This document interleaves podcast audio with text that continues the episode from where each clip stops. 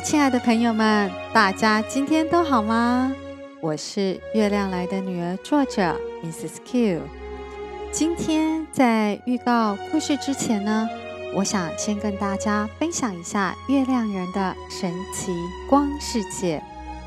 我们知道小光具有月亮人的血统，那大家是不是很好奇，是什么样的地方造就了这群具有超能力的月亮人呢？那他们的超能力是一出生就有的吗？那如果是的话，他们不就是传说中长生不老的月仙子了？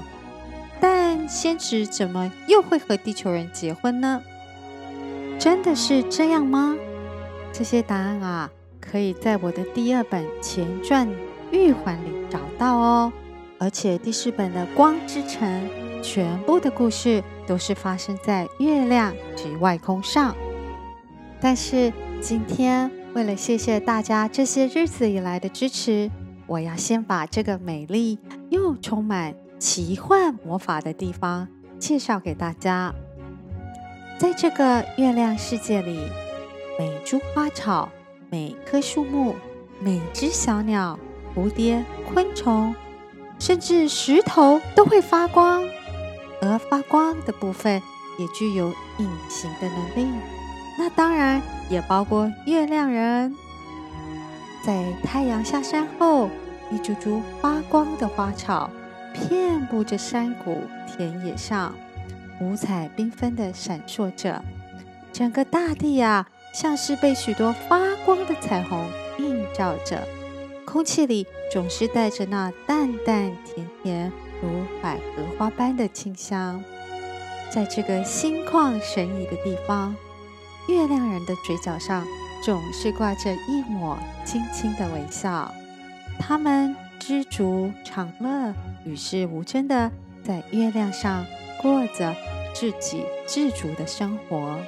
进而有很多的时间去发展自己的潜能。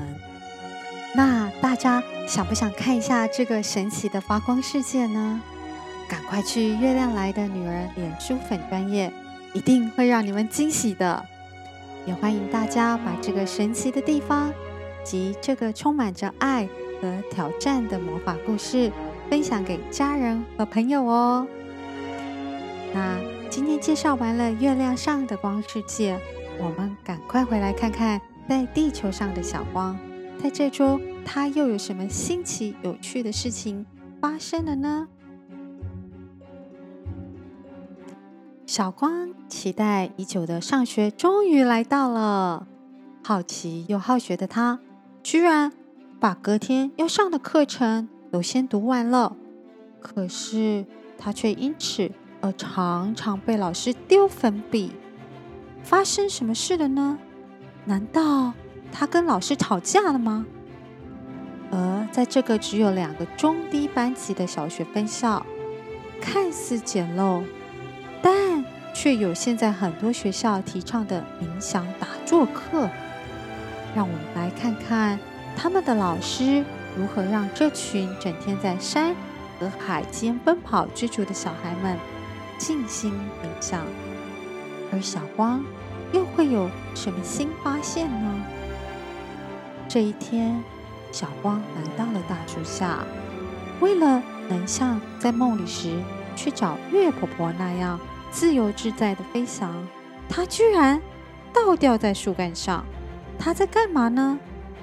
而且他忘记了爸爸说的，不该因为要得到一件东西。而伤害了别人，那他真的伤害了谁吗？在播放下个故事之前呢，我想要先提醒大家，元宵猜灯谜摸彩证书活动再过几天就要结束了，大家赶快把握住这个机会，到我的脸书粉专业去填答案哦，就有机会得到我的第一本书《光的诞生》。或是第二本书《玉环》。好了，今天就先说到这里了。先祝大家有个愉快的周末，我们下周见，拜拜。